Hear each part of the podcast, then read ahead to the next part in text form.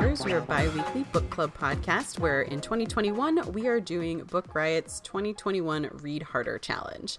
I'm Stephanie Cortez, and as always, I'm joined by my wonderful, amazing co host, Megan Griffin. Megan, how are you today? I'm good. How are you? Doing good. Doing good. Good. Mm, you know, still like lockdown, but you know. yes, yes, and it's it's definitely one of those where it's like I'm debating breathing a little easier, but I think we gotta see if we can get a Wednesday without having anything. Be nice. Yeah, I mean, yeah, things have definitely. I felt less stress really since Twitter banned Yes. a certain former president.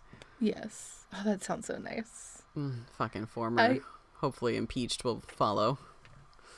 I watched a video, two videos, like in Instagram, and the first one was of um, Dr. Biden giving cookies and, and snacks and stuff to the armed men in DC. And the second one was of Madam Vice President walking up the stairs saying hello to people. And oh my God, I think that's the first time I've said that. Oh, Hearing it is marvelous. it's so good. fucking Um, marvelous. And both those videos like my i am upset that my first thought was is this staged? And then i had to be like or is this just general niceness? And i just feel like it's a lot. You forgot what that looks like yes. for the last four And fucking then- years. every social media i swear kept showing me the video of biden talking about how um he's like we're gonna like you know, take it easy or whatever but if i hear you be rude to someone or be mean to someone i will fire you on the spot that's not up for debate oh, That's shit. been missing from this place for four years it'll happen and i every time would watch it repeatedly because it's like my grandfather scolding me. Right. also, it was, and, and, Right. and it would end with like, "We work for the people. The people don't work for us." And I, the first time, burst into tears. oh God. So, I'm not going to sit here and pretend like like they're not going to fuck up, Right. and they probably already have. Yeah. But it's so nice. Right. I think there's a difference between fucking up and being a racist, a misogynist, wannabe dictator. Yes. Big difference. Big fucking difference. So, And hopefully, it's it stays good. Yeah. So.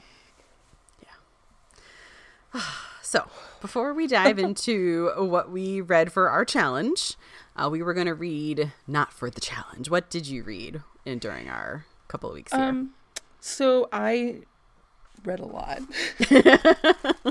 I'll be honest. Um, and I know I talked. I didn't read about. Uh, I did finish Ready Player 2 I did not read either of the other books. I started um, Secrets of Camp whatever, but I haven't finished it.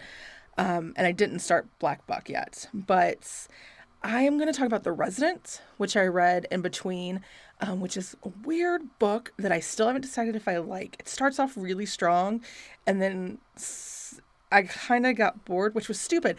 It is a ghost slash demon story about our 14th president, who I don't know if anybody knows who the 14th president is off the top of their head. I do not. I didn't. I didn't. It's Franklin something. Like I can't even remember his last name now.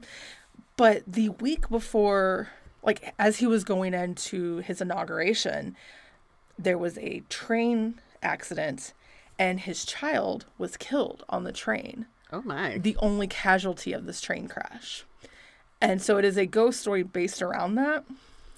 Wow. and it is a very slow build. And i think it's a little bit too slow of a build. But if you want a like weird ghost story about the white house highly recommend. Because like yeah it makes sense. The white house is definitely haunted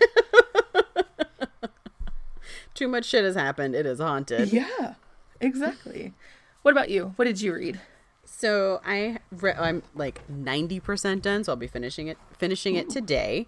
It's The Memo: What Women of Color Need to Know to Secure a Seat at the Table by Minda Harts. Um highly recommend. I know I'm not done with it, but highly, highly recommend this. Like, so the company that I work for is very into you are in charge of your own development. We will help you, we will guide you, but we want to know how you want to advance. And that's for like all levels, cool. it, which I've never worked somewhere that gen- like I that genuinely want like talks the talk and walks the walk. Um, I've worked for places like my last company before that's had like you could do job shadowing to see if you like it, but like a I never had time because we were Sure. totally understaffed, and two I don't think anyone really did it, and people didn't encourage it. Whereas here, people do, and it's just it's it's definitely like it takes some getting used to. It's like how do I figure out my advancement in this company? Like eh, when you actually want me to instead of me having to like kind of just be like well i don't want to do this anymore how do i get out type of thing like they genuinely Right. want you to stay and like move around so That's really I think- cool. yes so i think this was definitely this is a good book to read while thinking in that mindset as well and working for this company. Um, and also i think if you worked somewhere like the jobs I described previous to this one also really good because as she says you, you are your best advocate. You have to be your own advocate. And if you don't you're just going to get like stuck and you're not going to maybe get to where you want to get to or maybe not as fast if you weren't do- doing certain things. So highly recommend it. It is it's specifically about women of color but i definitely think any woman could benefit from this. And also like so our challenge for the week reading a book about anti-racism.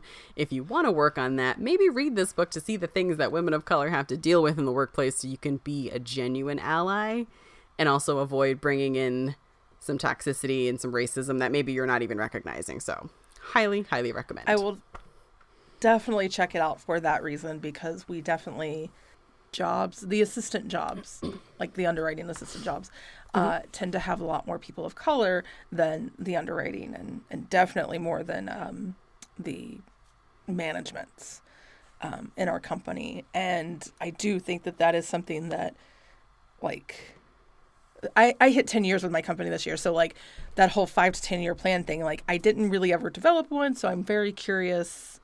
Um, not to say that I'm not happy where, where I am in the company, but it would be nice to have, have something to read to help gain a plan. And Yeah. also, you know, I want to make sure that I'm not bringing microaggressions or, um, you know, unintentionally being racist and things like that. Um, so, yeah, no, that sounds wonderful. yeah definitely a good read so Yeah. Yeah. And as I mentioned, our challenge for this week from Book Riot's Read Harder Challenge was to read a nonfiction book about anti racism. So I was kind of thinking about both of these together. Um, but for the challenge, we read Eloquent Rage A Black Feminist Discovers Her Superpower by Brittney Cooper. Um, now, I had started this and never finished it. Like, I started it before COVID because I remember I started it on the train and I never finished it. Um, had you read any of this before? No, um, I definitely got it. There was uh, the Libro, which is what I used for audiobooks primarily, um, definitely had a push of anti racist books, especially after um, last May. And so it was added on there and then um, read a few last year and just didn't ever pick this one up. Yeah. Um, and I'm both glad I didn't and and bummed I didn't because it is so different from the other ones that I read last year.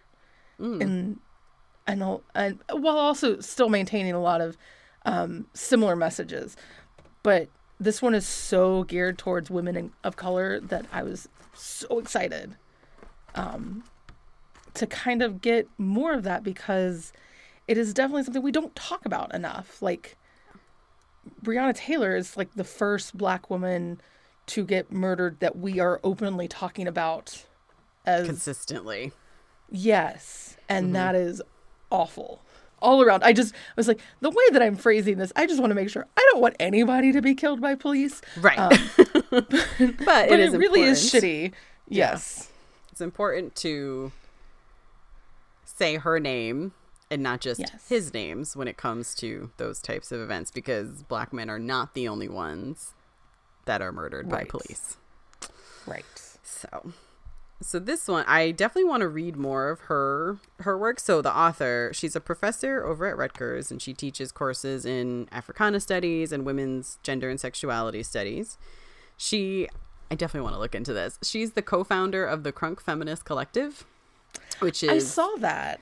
Like it's like a feminist of color scholar activist group and i think her and a couple of the other co-founders i believe published the crunk feminist collection which is a collection of essays that look at like intersectionality uh, patriarchy patriarchy misogyny african american culture um, stuff like so i definitely want to get into that that was published i think in 2017 the year before this Okay. one and then her first book, like just hers, was Beyond Respectability The Int- Intellectual Thought of Race Women.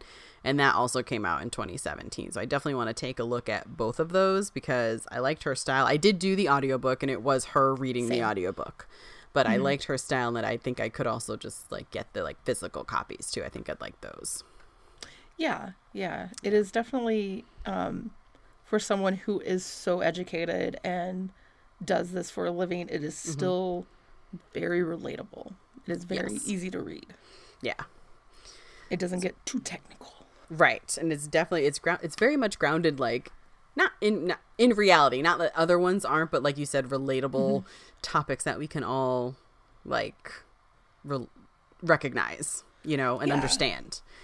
Um, Yeah, like the last one that we did for the podcast was how to be anti-racist, um, which was so based in the different types of racism, um, and making it a little bit more of a science, I guess, in some ways, like a culture study and and grounding it in more terms. And this was more like um, relating it to the things that she's experienced. right, And- and and talking specifically, looking at Black feminism and anger, and the idea that the rage and anger that Black women experience can be empowering and revolutionary instead of just that stereotype of the angry Black woman. You know, using mm-hmm. it for like empowerment, basically.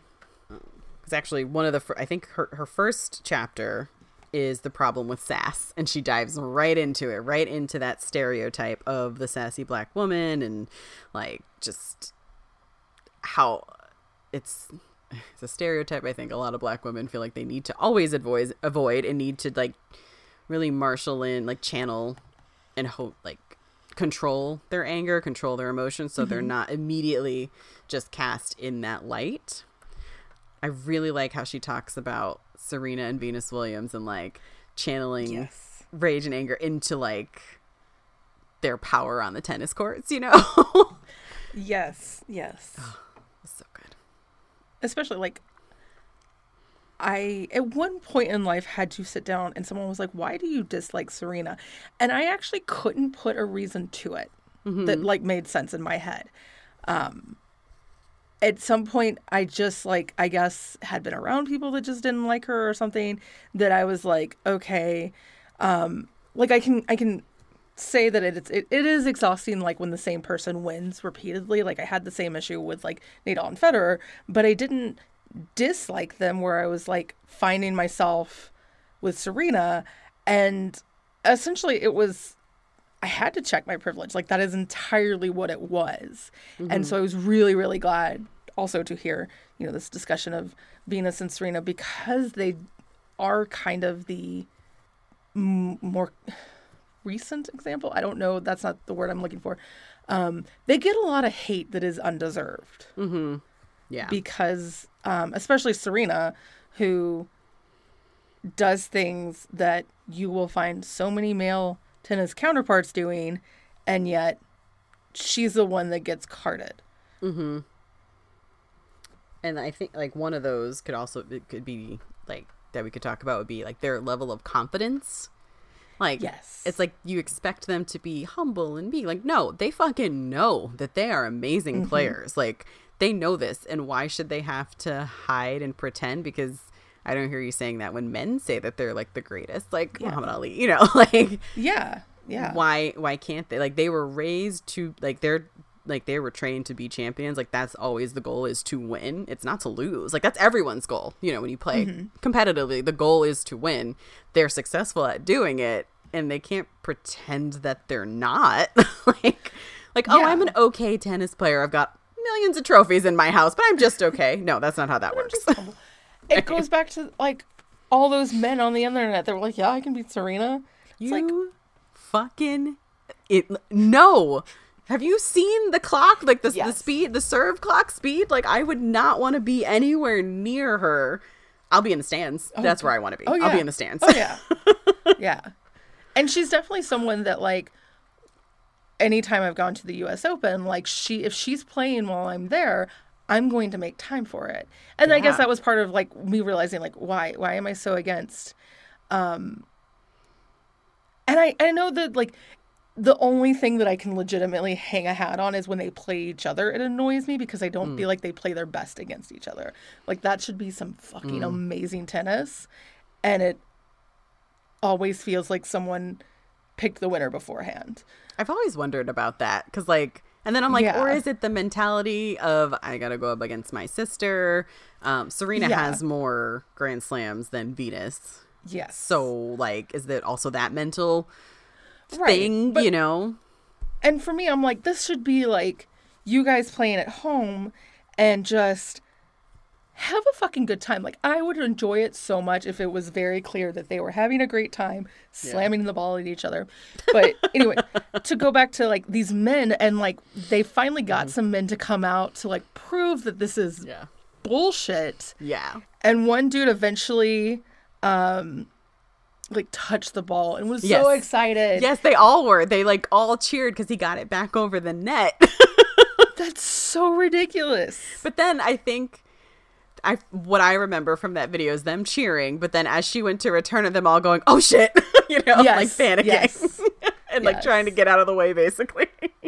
I know there is a big debate of versus like men and women's tennis and like could women actually hang with men tennis mm-hmm. players and things like that. And I hate that conversation. Yep. And I think that this is part of that and I hate all of it so much. yes, because like I de- like I don't care as much about men's tennis. And like, because it's all we we know the names, we know who Yes. it always is. If if they're all playing, that it's gonna be, um, Nadal, Federer, or Djokovic. Though it's it's probably gonna be some combination of those two in the final, but the winner is gonna be one of them. Like, so I just I gen- I just generally don't care as much. But like when I watch them, I'm like, I just want Serena to win because I want her to beat that record, and I'm like, keep winning, keep fucking Yes. winning. I want a black woman Yes. holding that title. And I think it's really cool that since then, two of the bigger players to come up and to actually like continue keeping a name um, have been um, Sloane Stevens is also black. And then um, I'm totally blanking on her name, and I have been trying for like five minutes to remember it to make this point. But she's biracial. Madison Keys. And thank you. yep. Jesus. Because like there have been other women that have, you know, and um because there was a player and I am totally blanking on her name now, but she was a white girl that like supported and everything, but like for medical reasons she ended up having to retire and like she's chronically ill and like couldn't do it anymore and everything. And um like I, I'm always very excited for the next generation. And I think Yeah. it's really, really cool that what the people that are staying from the next generation also seem to be this force. Yes. I really enjoyed this book um, from the standpoint that, like,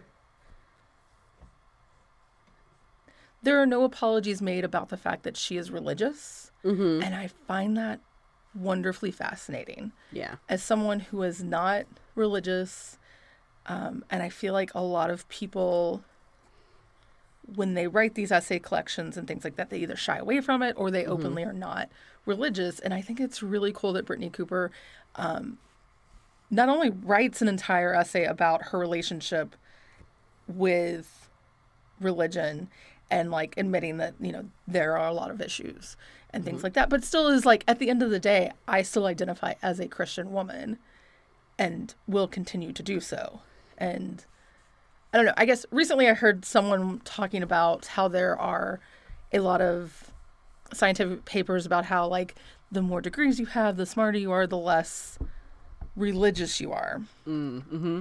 And I didn't ever think I'd find it refreshing to find someone who is still religious. Yeah. So, but I think it is also because she's not like a lot of religious people are going to be like, I'm going to put this in the hands of God, or like, you know, Yeah. making it very much at the end of the day, religion is the underlying foundation. Mm-hmm. And she is not. Right.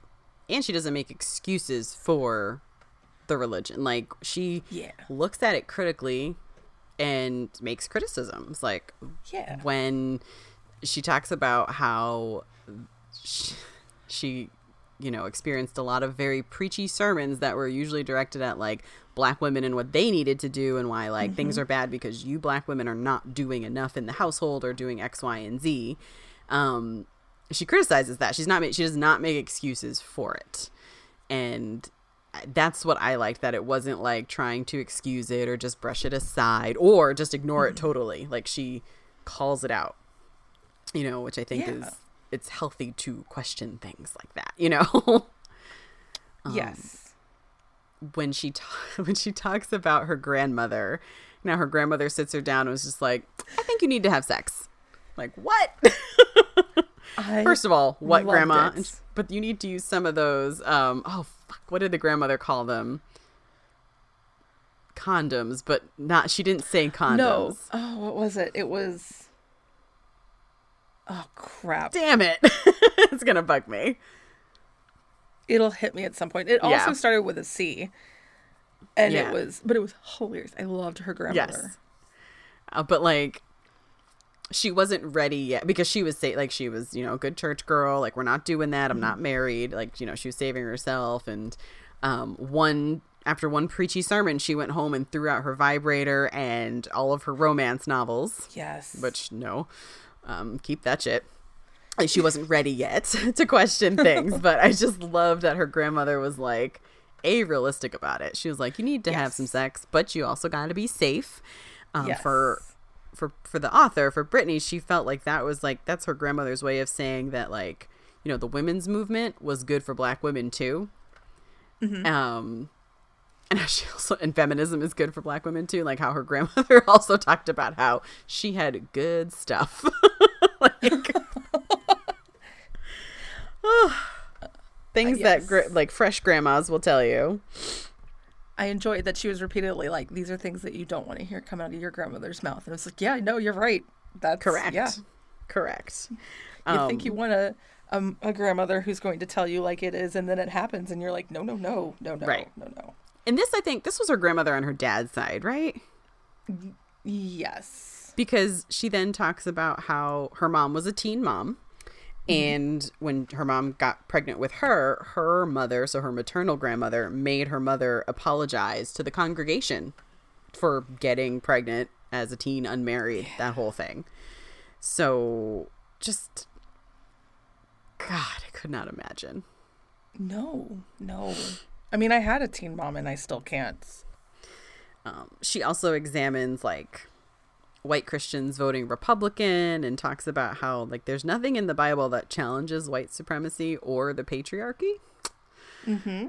And that like so I didn't know this. So she talks about how the conservative biblical interpretations on the the white religious right side of things were in response to desegregation and them feeling like Lyndon B. Johnson uh, betrayed Southern Democrats. I had I no idea. I've, I, I don't know a lot about this, but I feel like it Yeah. is something that is coming more and more to light. Like, I don't know Mm-hmm. if like there, there is a push to make sure that this continues to be known because this is also, if I'm not mistaken, when, um, it got changed from pedophile to homophobia or homo uh, homosexuals, um, like.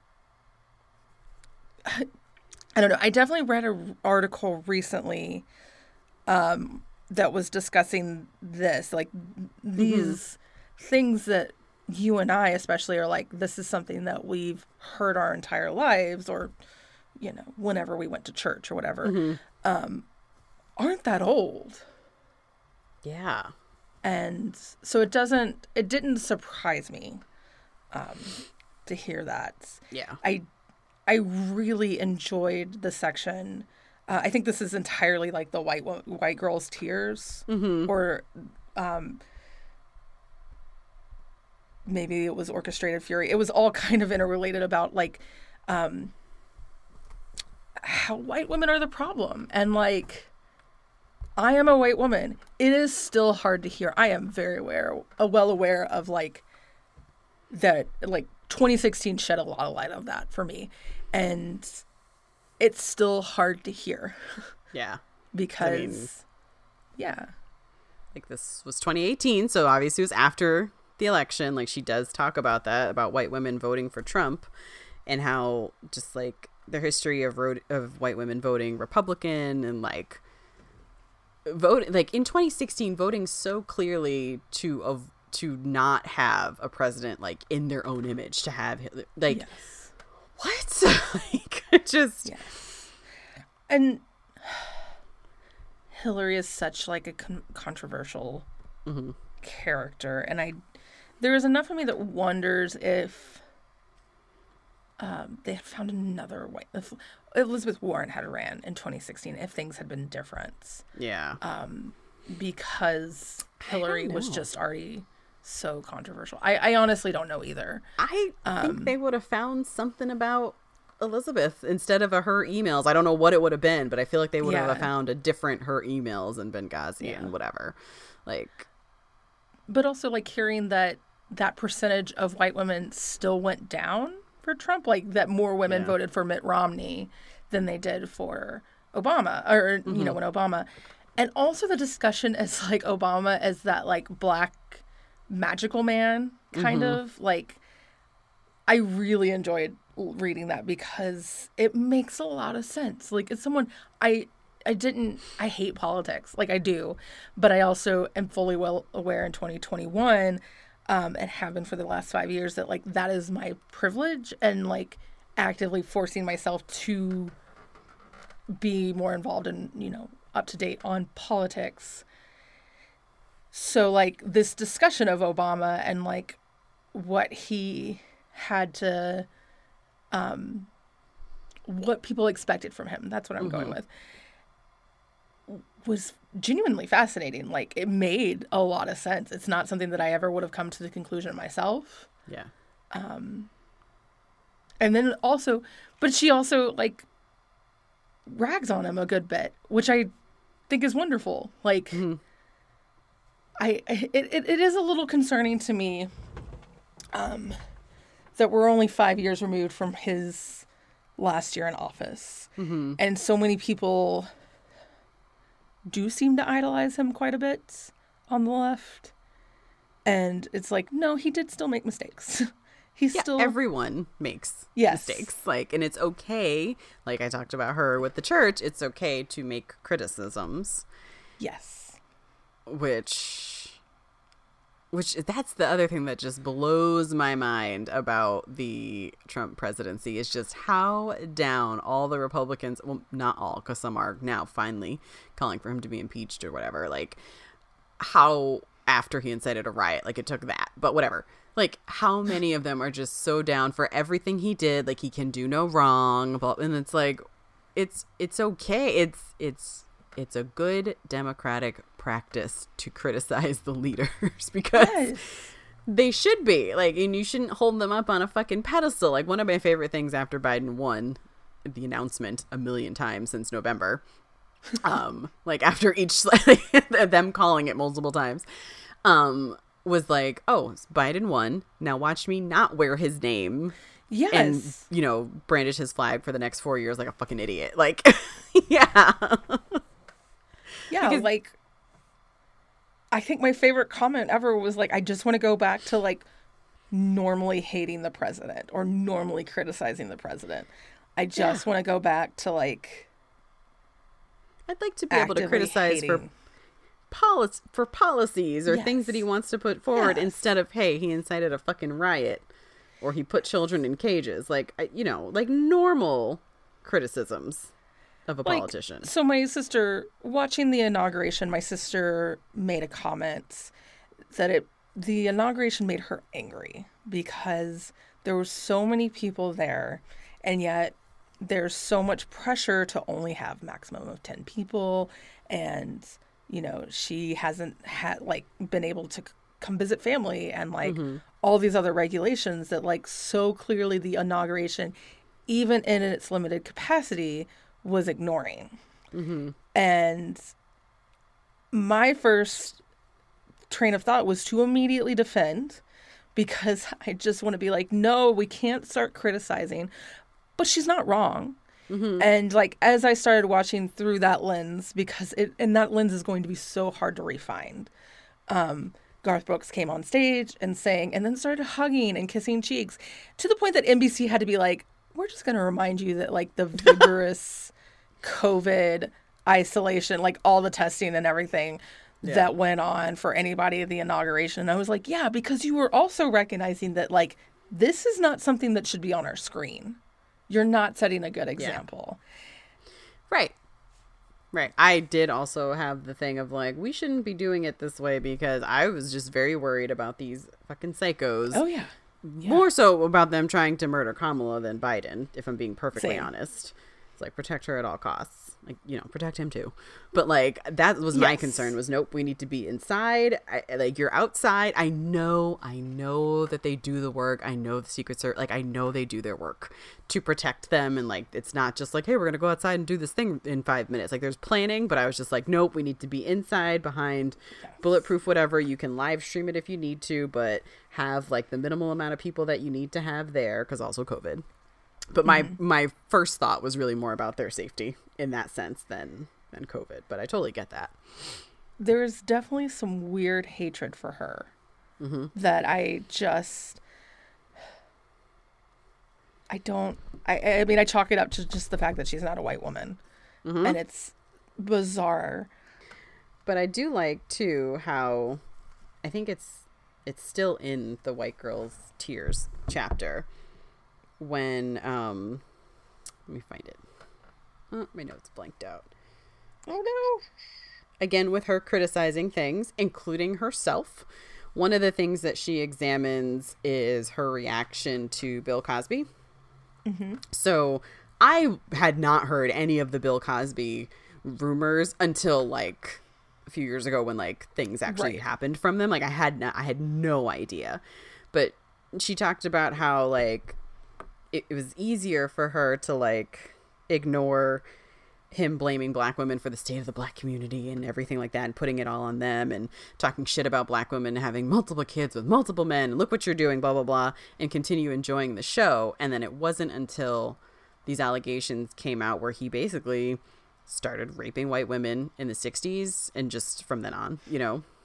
Mm-hmm. And that the like so sort of like that mobilization at the behest of white women's tears because that i mean it was also like she would have had that same reaction if it had been black women that he'd been raping um but just it's like, the women's march. Right. Yeah. right would we have known would people have cared because enough people have to like talk about it like when oh god what was the the comedian who made the joke about it that kind of brought it to light said he thought that everyone knew that it was Oh, common knowledge. I can't remember. but I who ha- it again was. I had no idea. Yeah, no. I had no idea. Um, but yes, very good point. Would people have cared, and then would it have gotten the traction that it got if it had been black women that he had been assaulting? Um, It is incredibly difficult to I don't understand how someone can read these things that she writes like that there are police officers who definitely are taking advantage of their position and raping black women. And yet we don't hear anything about that. But if it was a black man doing it, it would be all over the news. And it is upsetting Yes. that there is absolutely nothing that I can point to that says that's not true. right. Like she talks about how basically black feminists will come for the black people, men and women, who like try to uphold like the patriarchy or like this toxic masculinity, all that stuff. Whereas that doesn't really happen with by white feminists. Like she talks about the example with um 2016 Nate Parker's movie, The Birth of a Nation, about the slave rebellion led by Nat Turner. I don't like go. I will. I just like. I don't like watching movies about slavery. Like, I don't need to see Twelve Years a Slave to know that this shit was Right. bad and that they treated us like. I fucking know. But I also have a thing about how it's like, oh, that'll get you an Oscar because that's how these old white people in the in the Academy want to see black. But whatever. That's that's another issue. um, Roxane Gay has a great article about that, and I'm trying to remember which book it is. Mm. but like when the when it surfaced that he had been accused of raping a fellow college student years ago in 1999 i think it was. That was it. That movie did not do well. Like it that was it. Black feminists came for that. Like they were like no we're just because we believe women. Like we believe women when they say they are assaulted. Um and this woman had she died by suicide i think in 2012 so wasn't here to like talk about it um unfortunately. But like we believe women. And even though this is supposed to be a great movie by this talented black actor and like did he write it? I can't remember if he he i think he was involved in with the production of the movie somehow besides just starring in it but we're like no. And that movie did not do well. I also have no idea what he's doing right now for work. Like No, yeah, right. Yeah, um, but then she compares it to um, a white cop killing a black man who was out of his vehicle at a traffic stop. Per her request, his hands were up and raised when she shot him, but you know, she feared for her life. Uh, George Zimmerman, like, there's just many examples of yeah. them not like get your people is basically what she says. Like, white feminists need to get your people, and like, Yeah, they're they're so quick to um, one of the court cases she talks about where she had hoped that the white woman or even the rest of the women would identify with the mom had lost their child. was Trayvon um, Martin. Okay, I wasn't sure if that Yep. was the the court That's case. the other thing is you can't keep it straight because there's so fucking many examples. But yeah, Yes. it was Trayvon, I believe she was talking about with that one. And they identified more with being afraid. Yes, And because he was walking and looking at houses. I, where do you look when you walk? Exactly. And I am so fortunate, I know I've talked about this, to have gone and lived in Brooklyn because um while for instance, I think all of my neighbors are black currently, if I'm not mistaken. My downstairs neighbors are Hispanic, but I do believe the apartment across from me and the, I know the apartment next door to me uh, is a black family. And like that's that's fairly normal, but I still had enough white saturation, I guess, of the suburbs living in Atlanta. Going and living where I did in Brooklyn, I was the minority. Mm-hmm. And it helped teach me I don't want to say not to be afraid because I'm still a woman, but like I I don't I don't know how to phrase any of this. I guess is like it, it just was a different experience and like that I know had I done it on a vacation or just like randomly like gone to a neighborhood for a restaurant or something like that where I would have been uncomfortable. As where instead, like the neighborhood I lived in was so family oriented and I mean, there was still crime. My apartment got broken into within like my first 6 months of living there and things like that, but the neighbors I had looked out for me more than anywhere else. And like there was a there I, I hope she's still there. Basically like the grandmother of the apartment complex didn't speak a lot of English, but she would check in with me.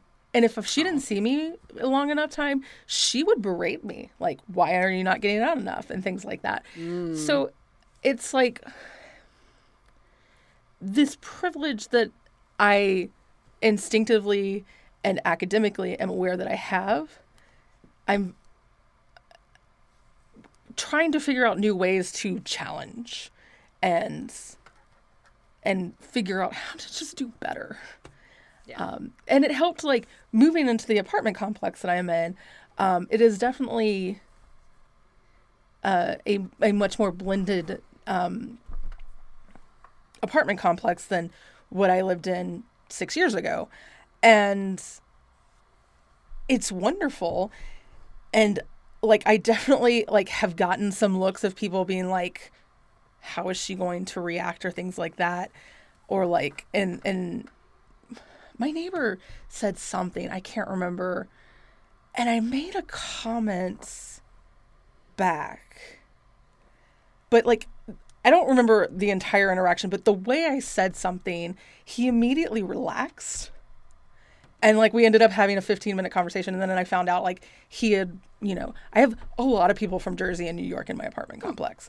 So, but it was like very, very clear that at first he was worried that um, I was going to be a problem.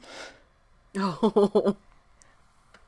like that kind of that kind of gotcha. problem a karen if we want to be polite um, and i know that like my neighbors across from me um, have also occasionally given me a look of like because i stare at their porch or their because it's fucking beautiful it is like it is apartment goals and they there's definitely there's like a lot of people that live there and things and they have, but like they have set up their apartment. Their porch has like a space heater or something, and like it's all these lights. It's just decked out. It's so beautiful. And not like that's why I'm looking. I don't give a shit that you're partying. Like as long as like right. it's not 2 a.m. I don't give a shit. And so, but it, I am definitely feeling things now that I would not have felt or realized six years ago. Mm-hmm and I want to make sure that I am presenting. And so reading things like this helps to like remind me to keep trying. Like I'm never going to hit perfection. Yeah. I think that's the thing is just continuing to do the work because it is going to be like continuous work, important mm-hmm. work, you know, that everyone needs to do to check all kinds of privileges. Like it maybe it sounds exhausting, but it's also like it's important. Just it do it. How exhausting yes. is it to be the people who don't have certain privileges? Like think about it that way maybe. I don't know. But yeah. Right. I think that's good to like just continuing to do the work and being critical. Agreed. Because um, I do like, because again, she's critical. She criticizes the black church, like she doesn't ignore it. Um, oh, there was one time she talks about her mother's eloquent rage. That uh, there was one day at church. I don't know if it was like during a church service or some other type of thing, but basically the preacher was going on about shaming black single mothers you know for not raising kids with a, in a traditional family with the dad and you know all that and her mom was just sitting next to her just shaking her head and the preacher saw that and was like you you you don't agree? And she just said no. Like i don't think she i don't think her mom went into it but she let it be known that this was not okay and that she was not okay with mm-hmm. it using that rage being being critical. Um another thing was when she talks about eldridge cleaver um of the black panther party his book soul on ice this is this is this is some difficult stuff. A lot of content warnings for sexual assault. Um that basically in it he wrote that he felt that um, basically the white man made the black woman the symbol of slavery and therefore women white women the symbol oh, yes. of freedom. So when he was with a black woman he was with like in bed like he was hugging slavery you know whereas when he's with a white woman it's freedom. So he decided he was going to become a rapist but he practiced on black women first in the ghetto and then moved on to white women There's a lot there. Yeah. And again, I think it's important to criticize and not just say, like, oh, he was great because he was in the Black Panther Party. Like, they did a lot for the black community and trying to push for, you know, equal rights and everything and defending the black community. Like, we need to recognize this mm-hmm. and, like, not brush it aside and pretend or pretend that it's okay or that it didn't happen or that he didn't fucking say it and then do these things. Um and then to also recognize that can you say that he did such great things for the black community? If part of what he did was raping black women this is me now like saying that like yeah, no, yeah. how can i say that? Because it's like oh so no you were just just black men. Because you didn't give a shit about black women because you felt that those were the ones that it's okay to rape so you can practice on them. I think this book, if it had a central thesis question or statement or something, is definitely calling out black men for the damage that they've done yes. for the image and, and development or not development um Mm-hmm. progression of black women's rights. Yeah. Like you expect black women to stand up for you, but you don't want to stand up for them. yes That's And the- not how that works. and the discussion of like black men who grow up without a father and how they overcorrect in some ways mm. in being amazing fathers for their children and then she's called out and was like but why not a better partner to your That was spouse so good. That was And I stopped. glorious. Yes. I was in Second and Charles, which is a used bookstore around the corner from me. And I Mm-hmm. Which I want to visit when I come visit you because you've talked about it multiple times. it is it is wonderful. Um yeah, no, I was like, fuck. that is Mm-hmm. an amazing question because a lot of men leave because yeah, they're not they're either treating their wives wrong or they want something better from a woman and all of it is boils down to make your relationship it it's better for the kids when your parents are happy or when Right. you know their parent figures are working it out Yes. And like, because my parents didn't stay together, but because I saw that they interacted well till I was in high Yes. school, that that set a good foundation for me. So, and it was good for me then to then also see them happy with other people.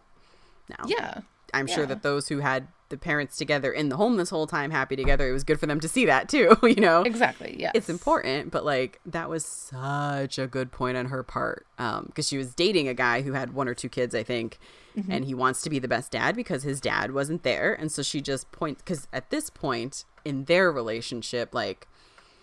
Uh, he hadn't like taken her out like he wasn't putting in Yeah. the effort at least that's what i saw from yeah maybe past yeah. experience on my part like putting in the effort of taking her out on a date and doing these things for her not when she has to fucking ask for it like do these things. But she did it's not like it's also not like she was just stewing about it. She would bring it up and he's like yeah i know i know and like isn't doing it. So then she makes this point. I was just like that's like a mic drop right there. But she like did it in a way of let's have a conversation. And it's like it's a good like she wasn't like screaming or yelling because then i don't think he would have hurt her you know would have No. just been like ah it was like based on a movie they had just seen or something Yes.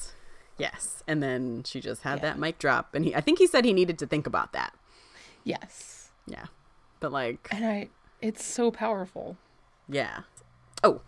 She talks about the Moynihan report, which is something I knew came up a lot in my women's studies classes. Um, this report basically the findings were just to say that, you know, black men need to take their place back in the household, shaming black women for like emasculating black men basically. And like i I just so much cannot with that. the entire discussion of strong smart women and how that Mm. is in is a problem for men Mm-hmm. That's something men need to work out Yeah. Yeah. Like how because of that the i old... de- yeah go ahead sorry Oh no, go ahead. I, I definitely made a joke last night um and said something like reading's not my strong point," point and my friend was like i'm pretty sure that's like the opposite of you and i was like yes but men don't like strong women that's what i need to start entirely fucking kidding but it was entirely a reaction to my anger from this book Mm-hmm. Yeah, she And talks about how like he ignored the comment he was like fuck all this because she talks about how like the older she gets and then the more educated she gets. She's a fucking professor. Like yeah studies show. Like the I can't remember what the statistics were for like older not I'm not like even talking like 70. I'm talking like 30s, 40s. Older women, highly educated that aren't married. Not that you have to Yes. get married. Marriage is not the end all be all, but it's just an interesting statistic to hear. Yes. And hearing her struggle with dating and finding men and like trying to settle for something less than what she mm-hmm. deserves and things like that.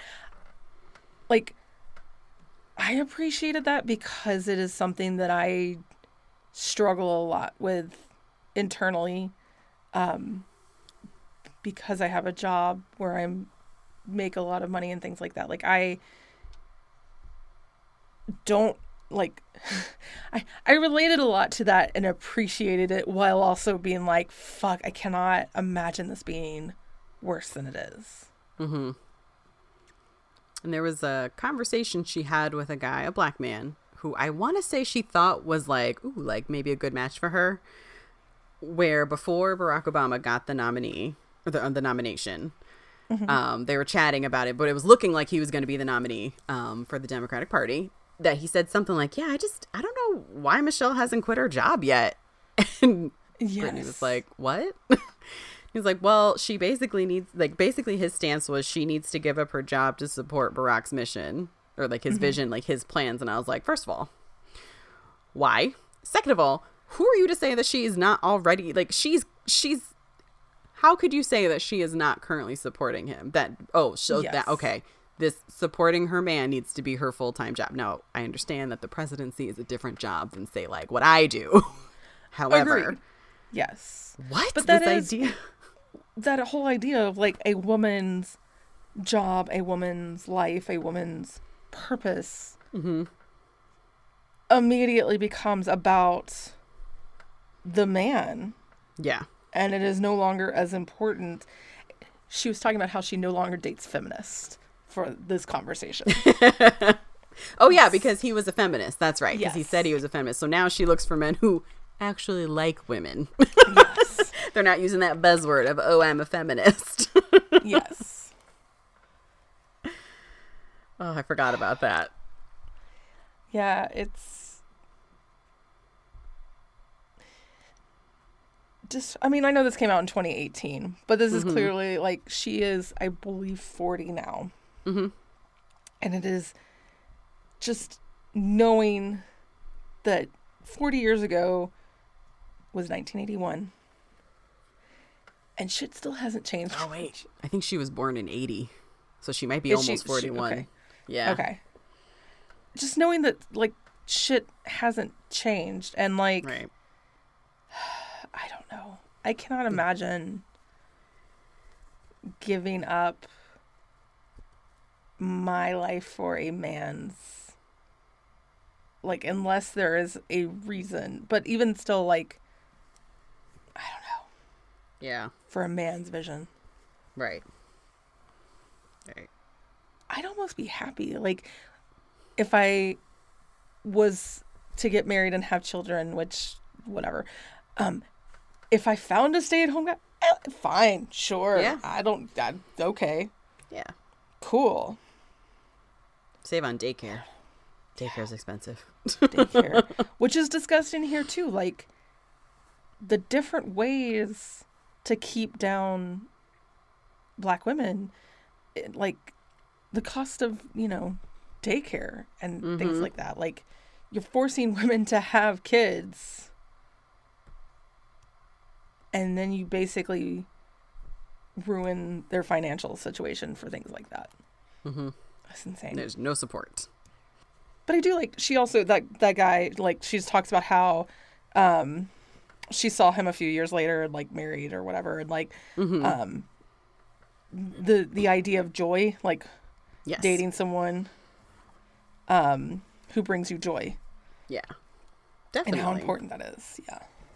It's super important. like, I did like where in that same chapter she talks about how she was at Panera one night eating dinner after class, and a guy working there like slid her a note basically that asked for her number, and so instead of like turning her nose up at the guy who works for at Panera, like I am a professor, I cannot, she went out on a date with him. Now, she does say how she did stop dating him, but like it Yes. wasn't just like she talks about how they went on a date.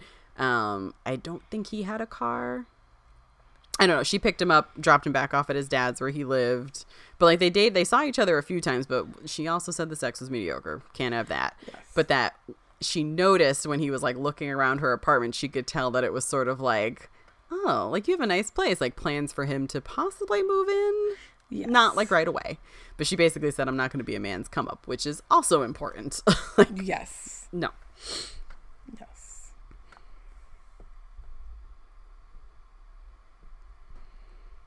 Men are difficult. Yeah. Oh, okay. Her dad. So. Whew, that was a lot. Um, and I wrote- that was I had gotten past that chapter. Uh, it's called "The Smartest Man I Never Knew." I'd gotten past that, but when my first read through, I started this over when we decided to read it for the podcast. Um, basically, her mom was dating a guy named Bob who had been, I want to say, in the Vietnam War. He was in the military. They break up. She starts dating another guy that she start that she's calling Man. So mom is dating Man, who had also been in the military, also in the war. Bob sees them together, shoots mom three times and Man one time because mom had left him.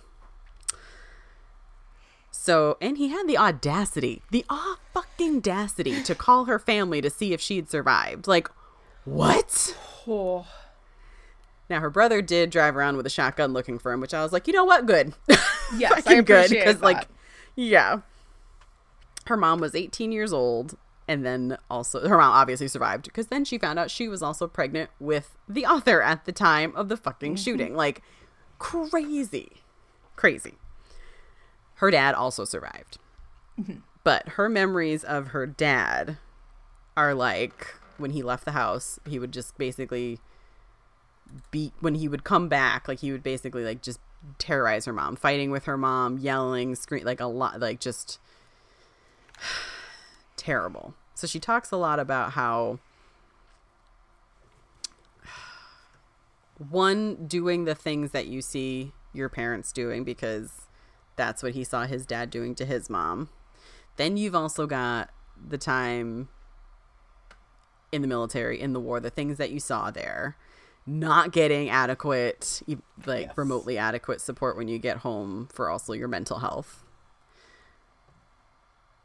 it was a lot this it was a a lot to examine and i thought she did a really good job like really just like digging through it because that's that's that's Yeah. a lot to work through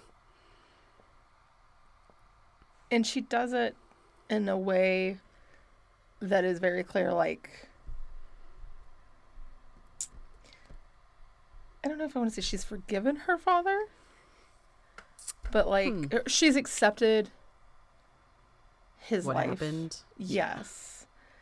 And can talk about it. Right. I think the fact that she can talk about it yeah let alone like write about is- it yeah. is amazing. Yeah. Um and her dad was killed when she was in fourth grade. Um by another man. Mad at she wasn't sure if it was she got bits and pieces as she got older but she was he was with a girl like a, a girlfriend. And she wasn't sure if it was like an ex-boyfriend of hers or like the landlord. Someone was mad about something and he tried to intervene and they killed him.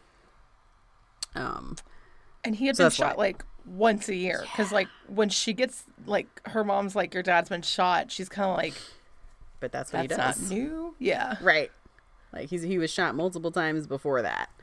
And always survived but this this time obviously not. Yeah, um but that's why it's the smartest man she never knew because then she would hear things from different people about how smart he was and like oh gosh i can't remember who it was that told her that they knew. Maybe a teacher who said that he knew her dad and was just telling her about like yeah i gave him a ride one time and he was talking about all sorts of things like politics i think and like just worldly things like things that you just he wasn't expecting to come up um but then she goes on to compare it to oh gosh, I need to see what year this was. Okay, so then she compares it to in 2014, um, the kidnapping of all the young women in Africa by Boko Haram, Mhm. and how like U.S. military involvement. It's a tricky subject. Like I get it, I get it, I get it. It is like whatever. But I just feel like if there's ever a time to like use your fucking military, it would be to save these young girls that were fucking Right? kidnapped. Um, No, no. but there was a lot of talk on like the left of not like just of not doing it and it was just like oh so these little black girls are not worth worth the time or worth the effort Whew. that was a hard one Yeah. and that it was just difficult to especially from like black men who didn't support at least an attempt at rescuing these girls I am so curious. She talks about like uh, uh, how she has these. Um, oh, I forget what she calls them. But basically, epiphanies because of conversation with other women. oh yeah like the black girl homegirl interventions Yes, the homegirl interve- interventions. yeah I am so curious if she's had therapy. Because she discusses different types of trauma in a way that seems like she has had so much therapy. I don't know. um Like everything about d- her father definitely should be enough to break a person. The whole discussion of her childhood and being an intelligent woman mhm. and that like and how that led to her essentially getting bullied her entire life. Like that's enough of Mhm. a trauma for one person. I think because I, I know her dad died when she was in fourth grade, but I thought there was mention of her mom being able to get her into therapy when she was in eighth grade because she was like up at Yes, night. She was okay. anxious. Her mom did get her into therapy when she was in eighth grade, and I don't know. I'd imagine that she probably, if not kept it going, resumed Yeah. to continue working things out as an adult, like as she's needed. You know? Yeah. I don't know. There's just a lot to parse here that it's like Yeah. good for her for having done so. Yeah. Lessons for everyone. Therapy is very helpful. Yes. Consider it. her whole discussion on being an intelligent black woman and like essentially how she was told that that made her really special and things like that and part of it like the realization that like is it is she special or is it like that she had this community behind her and like how many other kids didn't have that like had the teacher Mhm. that had her you know re like was like reevaluate her test and, and Yes. and things like that and I don't know. Part of me is like that is entirely like gifted children syndrome. Like you grow up and eventually realize you are not the most intelligent person. Yeah. But it is that added bonus of how broken our education system is. Mm-hmm. Mm-hmm. She does talk a little bit ab- about like when she first gets to Howard, how she's Mhm. like, oh, I am not the only like immediately like day one learned that she was not the only smart, um, like exceptional black child, black student, Yes. and that that was like humbling and also I think a bit freeing for her Mm-hmm. to learn because that's it's also got, it's like a lot of pressure, like you know to be like you got to do so great, you know, like Yeah. so. But yeah, definitely a reflection on the education system, like Yeah. because it it like how many other students could have gone on that didn't like go as high as her education wise because they didn't have either like the support team or the resources or both, you know, Mm-hmm. To do so. and how it also played out in like these stereotypical roles in her community like she had the cousin that got knocked up as a teenager and Mm-hmm. how she was the stereotype of you know the smart black girl going off to Yeah. college and and the comment her mother makes about how to ignore them like they're already set on their path when she's like nine Yeah. and all of that i'm just I that like she because she like I know religion was part of it for her like not having mm-hmm. sex, but another part of it was because she was not going to be a teen mom like her mom or like her cousin or like the friends that she had like the people she grew up with, and I was like I feel Yeah. that because when I was in high school, I remember seeing I remember I think it was sophomore year maybe sophomore maybe into junior year like a friend of mine or I just thought like a bunch of girls getting pregnant basically and like in senior year too in their senior year and i was just like that's not going to be me. Yeah. I, I am not doing that. So i was like i am not having sex until after i graduate and i got pretty close but like i was just like no. Yeah. No. I was the same way because I had a teen mom and because my best friends, you you know, had a teen mom. So I was very much like feeling the odds against me. I mean, I, you know, I small town Arkansas is uh, like that's where I'm from. Like, I that's not where I mm-hmm. graduated or anything like that. But like, I don't know. Still Yeah. felt that pressure.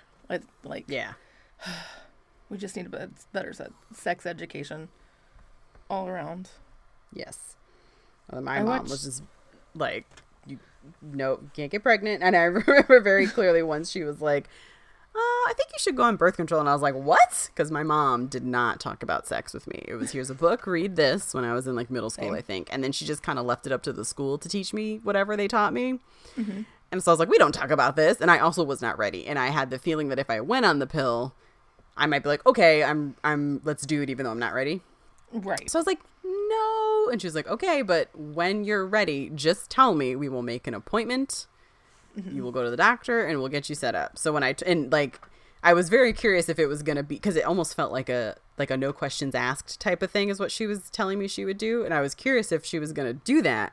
And so when I did tell her that's what happened, she was just like, okay, let's, I'll make the appointment. And I was just like, okay. like we still didn't really talk about it. I just said, I think I'm ready to go on the pill. And she was like, okay. like, My mother and I recently had a conversation where I mentioned something about when I was on birth control or something. And she's like, mm-hmm. When were you on birth control? I was like, At 15, mom. You were there. The conversation we had was, Now that I'm on it, you didn't want to know.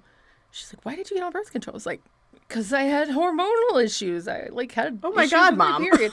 Like my mother has blocked this out. She's like, I don't remember this. I'm like, what? Like this defining moment for me as a teen. My mother absolutely is like, does not remember. wow. Whereas I know my mom, like, she told me once years later, because, like, she would pick up the prescription, whatever. Mm-hmm. It, and, like, for school, I remember the doctor I had, like, when I was going into, because this was, like, the end of senior year, like, April, May, I told her. And so I was going into college, and I remember they would just, she would just, gi- the doctor would just give me sample packs. So, like, I'd have a prescription for, like, a year, but then she'd give me, like, five. Like, oh, here. Like, she just gave them out like candy. And I was like, okay. That's amazing. fine. um, but I remember my mom telling me that my stepdad didn't know I was on the pill until I don't I think years into it. I think she might have asked him or said she needed to go or maybe asked him to get it once when he was out. And he didn't know like what it was and he like he had no idea. And I was just like, well, hell yeah, we can Yeah, be like- safe here. I was strictly on it for to regulate hormones and and everything because they were trying to figure out what was wrong with Yeah. uh, my period. And my mother has blocked this from her memory, and I just find that so fascinating. Yeah, she's like, I don't know what you're talking about. And then, like to be fair, it was 16, 17 years ago. Like True. a lot of things have happened since then. Yes. But also, she's like, "Are you sure?" I'm like, "Yes, yes, I'm yes. sure." Because I I remember, remember how taking this. Yeah, I remember how depressed it made me. Like, what? Oh no. Yeah. I do appreciate this is going to sound very strange. Um, Brittney is a straight woman, from what we can gather. Mm-hmm. And I appreciate that because there's all this discussion about how important female love is Yes. and like having girlfriends and also that questioning moment of like am I gay? Like, what? And like, the fact that she had someone in her life who was like, no, that's just puberty. Like, your body's got a lot of hormones. Give it a few minutes. And like, I don't know. Maybe she she may like she may be bisexual or biromantic or something, but I don't know. It was nice to get this conversation about how important platonic love is and Mm-hmm. also how queer it is at the same time to be like you can't love women and also not be a little queer Yeah.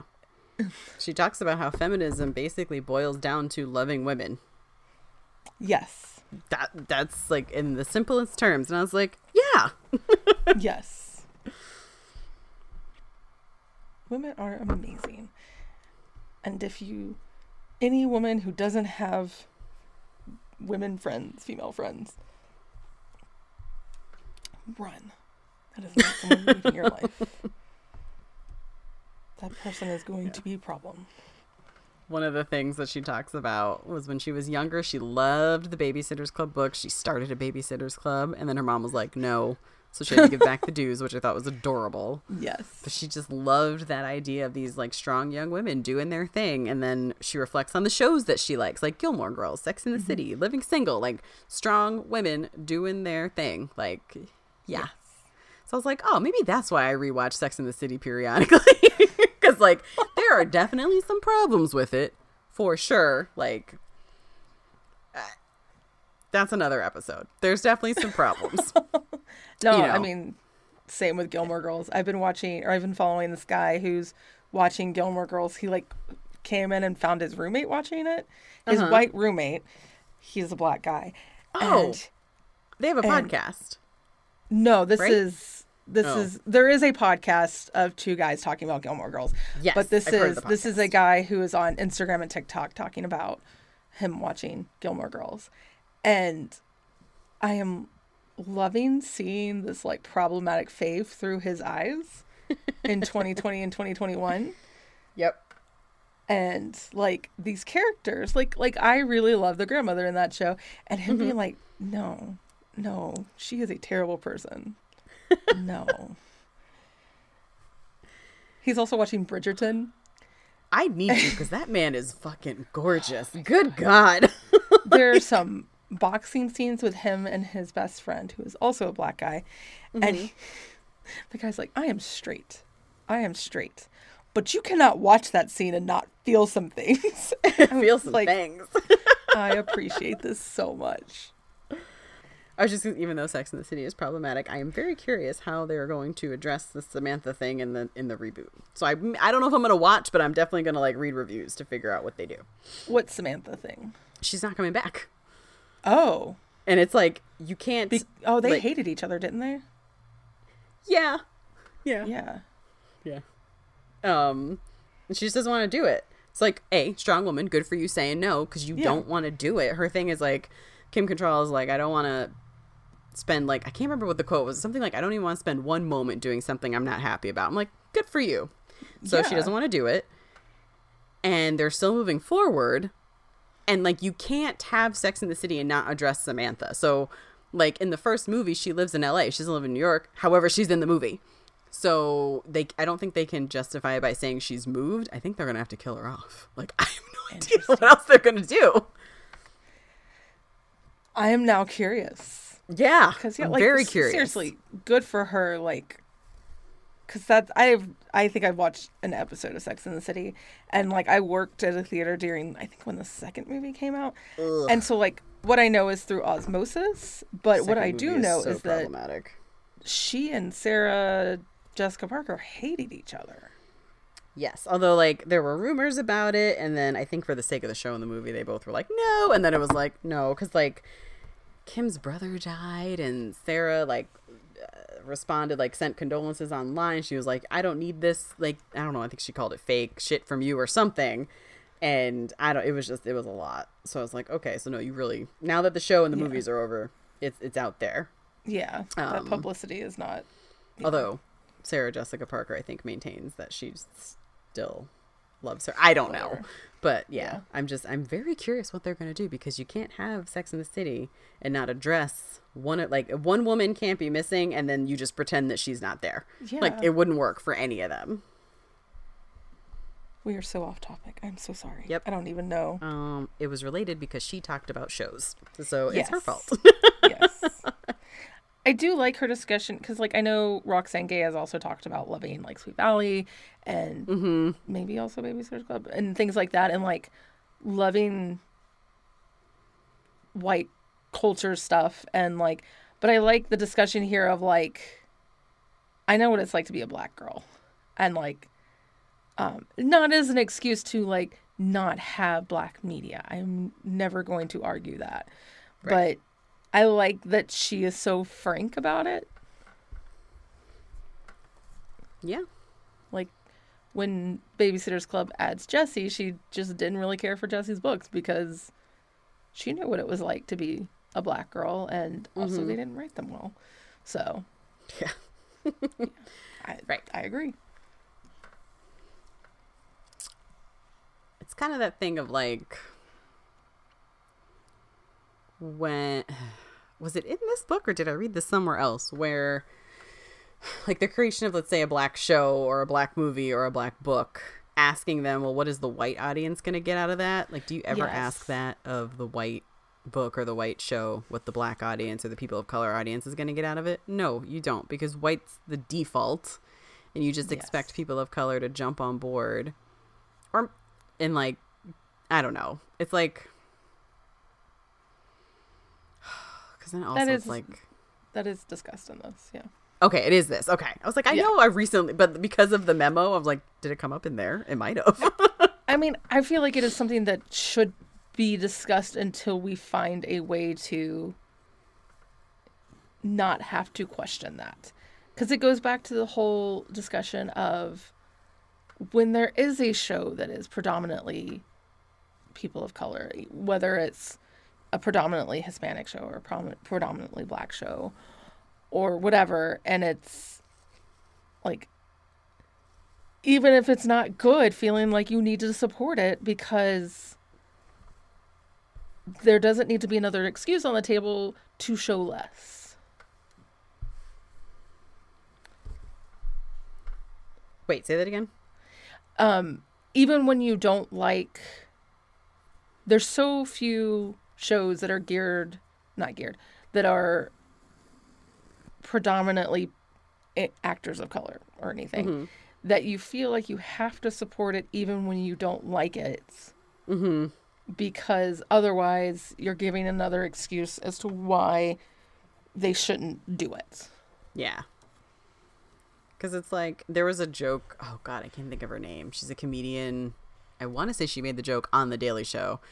Um, it was about when Wonder Woman was coming out. I think like how it needs to be great. It needs to be so good because it's a it's a superhero movie, but led by a woman. And it's like, well, why does it have to? Why does it have to be the end all be all? You you had Man of Steel and Batman v Superman. You you, you still keep making superhero movies with men Exactly. in the lead roles and that one sucks so it's kind of like that like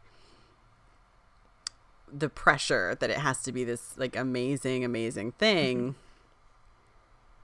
and also just like there used to be way more options like in the 90s there were so Yes. many different shows movies that had predominantly black casts or cast of co- like wh- i don't know what happened I don't either. yeah And there's definitely there's been a few things that it's like the romance novel industry and how much that is carried by black women.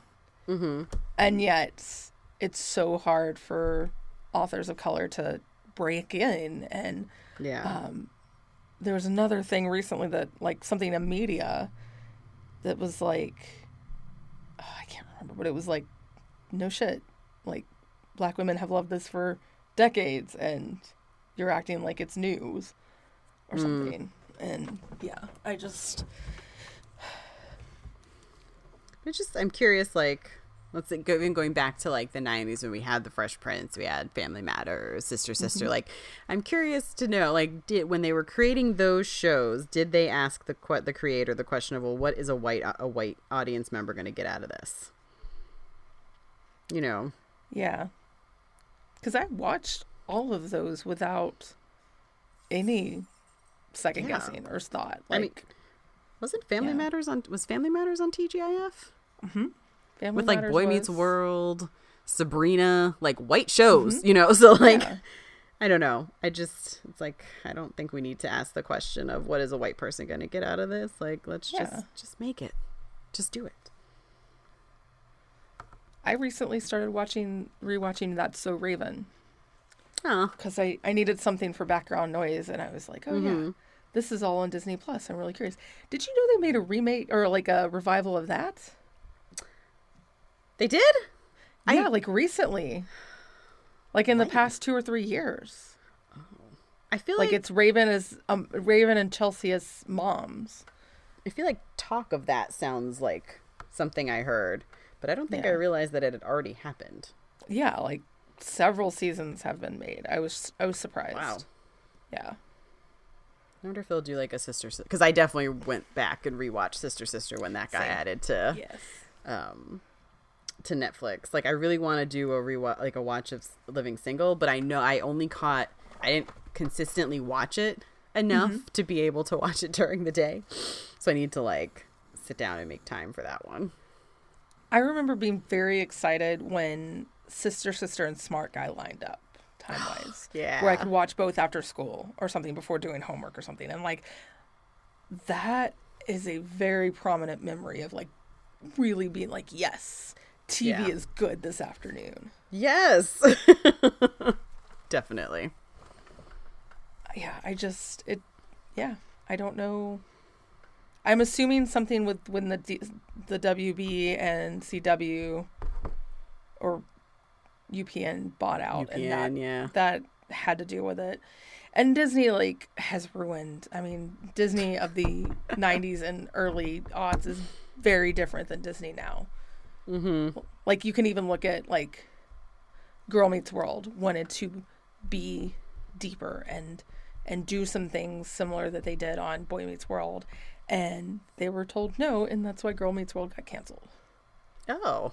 I Yeah. didn't know that. yes it is hard to watch because boy meets world for me like that there's a lot like boy meets world sister sister and smart guy Mm-hmm. are the shows that I for sure remember watching that like taught me the things I was going to experience as teenagers. Mm-hmm. Like like those were my friends being asked if they wanted to drink or whatever. Yeah. And to go back and watch Girl Meets World where it's like a very shallow interpretation. Oh, that's disappointing. Yes, it was it was not great. I feel like I saw like one episode of Girl Meets World because it was on at my my mom's house when I went over once. But like, yeah, I like the episodes where people come back. Outside of that, yeah, because that's the nostalgia factor there. yes, that's entirely it. Outside of that, it was not great. Damn. Yeah. I love how she ends this book Mm-hmm. as like, and, and she discusses it as like uh the way a sermon would be ended on a very like positive note, Yeah. and it made me cry because I uh, happy things make me cry. Because she like, I think it's also too. It's like we just talked about a lot of heavy shit. Mm-hmm. I probably told you some stuff that you didn't know Mm-hmm. or forgot about. Like it, it- this was a lot, and things may seem like hopeless when you read all this stuff like back to back to back. So I love that the last chapter is titled Joy. And that she said it's irresponsible to wreck things without offering tools to rebuild. And I was like, Yes. okay. I loved that. Yeah. And uh like her her benediction starts off with may you have joy. And it was like just like yeah, even in spite of all the craziness like find your joy. And I like when she talked about the like how, the difference between happiness and joy that happiness is like predicated on happenings, like events, whereas joy arises from your like ha- you having clarity about like your purpose, like you knowing what you need to do in this world. they can't give you joy and they can't take it away. Right. Right. And that she also encourages you to leave with still asking questions, like be curious, like ask those questions, like learn more about things. And that may your rage be a force for good. Yes. And like using it. That whole the the focus on rebuilding rather than mm-hmm. destroying Yeah. is something that I think if I had a classroom that would be the quote on my wall. yeah. the quote she has about that because I feel like that is something between cancel culture, between the Trump administration and the the pushback from the Trump administration. Essentially, what I'm talking about is the left side right now. And I feel like a lot of that focus is so negative and is on the destroying. And we need to remember the second half.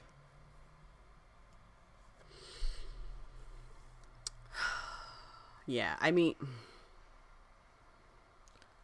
like, I think with everything going, like, I think it's important for, like, the call for unity. Oh, I hate that. Yeah, no, not talking about that. Yeah, not talking okay. about that at all. Okay. No, I am talking about how, like,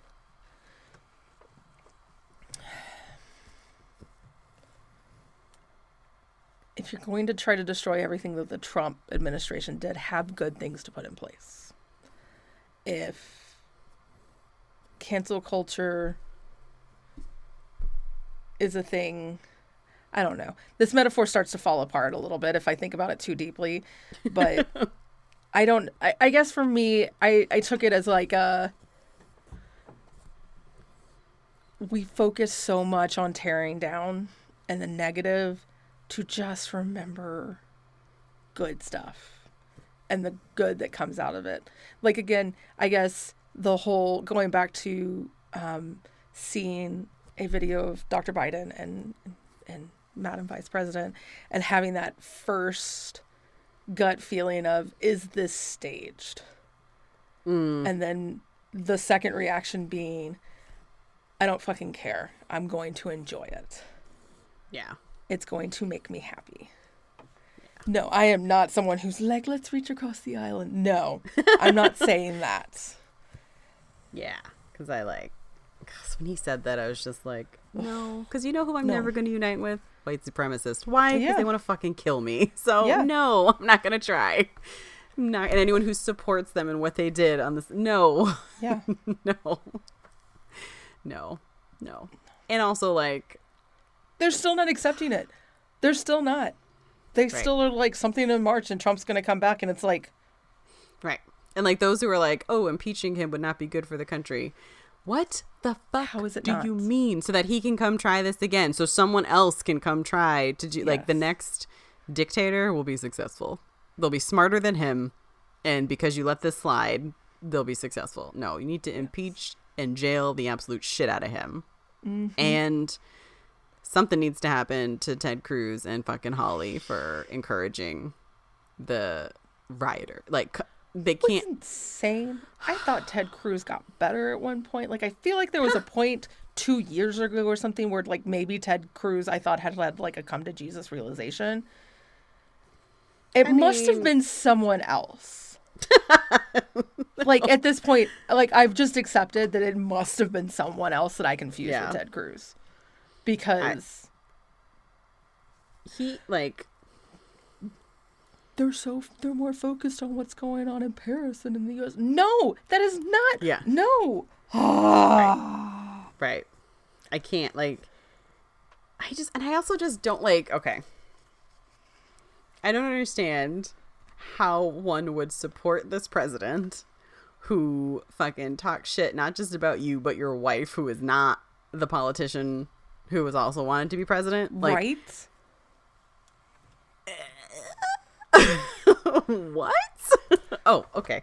He's he's a great president. He's a great man. He just, you know, talks shit about my wife and it's totally fine. Like I'd also feel some kind of way if my husband did that. Like, I mean, you wouldn't be my husband for for long. But, you know, I have crazy. I want to say something that is going to make someone's neck, neck snap from whiplash. I have some respect from Pence for showing up to the inauguration. It is probably because he's going to try to run in 2024. Oh, yeah. And like wants to just give Yeah. a good appearance. But you know what? Like, Because then he can say, "Look, I was trying to do Yep. the um, Yep. the the peaceful transition. I was there, but uh, nah, I just Pence. like the bar so low that I'm like, I have just this little tiny crumb of respect for anybody that tried to tried. I don't. I. It's like the question of is this staged? That that feels staged. So I no. Oh, it's so staged. Yeah. nope, nope. Yeah. No respect for you. I don't know. I'm so tired. had no respect for you when you d- accepted to be his vi- vice president. So really, anyone who accepted to be his vice president, I was never going to respect. Like, this is very true. you know. yeah. Also, I just, just- just- yeah. Anyway, back to Joy. back to how she ended the book on Joy. I've won the May your rage comment. be a force for good, and still find the joy, even when you're doing the hard work. Yes. yes. We still have a lot of hard work to do. Yes. Before we get into what we're reading next for JVC for our 2021 challenge, do you know what you're reading that is not for the podcast? Um, I am definitely going to read The Secrets of Camp, whatever. I've started it, it will happen. Um, outside of that, I am going to read. Okay. Uh, I am going to read The Silver Silvered Serpents by Roshani Chachki, Chachi, um, which is the sequel book to The Gilded Wolves, which I read. Um, it is essentially a bunch of thieves in France. Very excited. Cool. What about you? What are you going to read? I have decided to, because I bought all of the books for the Reluctant Royal series. Um, and I reread the first two. So I'm moving on to A Duke by Default by Alyssa Cole so that I can continue on with that series. I want to finish it. Please. Oh, I know why it's showing me this. Okay. Please let me know when you start it. I may like be like, you know what? I'll just reread this again really quick. Okay. I love those books so much. Nice.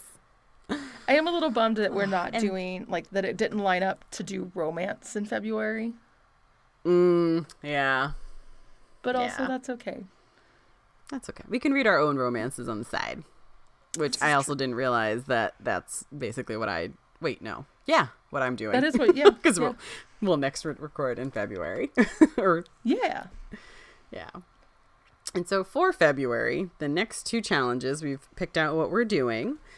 The next challenge is read a non-European novel in translation, and we're going with The Graveyard Apartment by Mariko Koike, which was originally published in Japan in 1986. And I am very excited because it sounds like it's probably going to scare the hell out of me. Same. Very excited. Yep. Young family moves into a nice apartment, but it like harbors evil. And I want to say the synopsis I read said something about like you'll never want to go in the basement. And I was like, oh man, my washer and dryer are in the basement, but bring it on, bring on the scares. Yes. I am ready. yeah. Yes. And then the next, the challenge after that is to read an LGBTQ plus history book. So we have gone with A Desired Past, A Short History of Same Sex Love in America uh, by, I think it's Leila Roop or Rupp. Um, so I'm also excited to dive into that too. Yeah, these are not books that are on Book Riot's um, recommendations necessarily. These are ones that we had on our own lists, and but as a reminder, Book Riot does have recommendations if you are also doing the challenge, and neither of these books sound good. Yeah. Because to be honest, I bought one from their suggestions for the uh, non European novel in translation because I was like, this sounds amazing. so at some point, I'm going to be reading Celestial Bodies as well from their suggestion list. All right.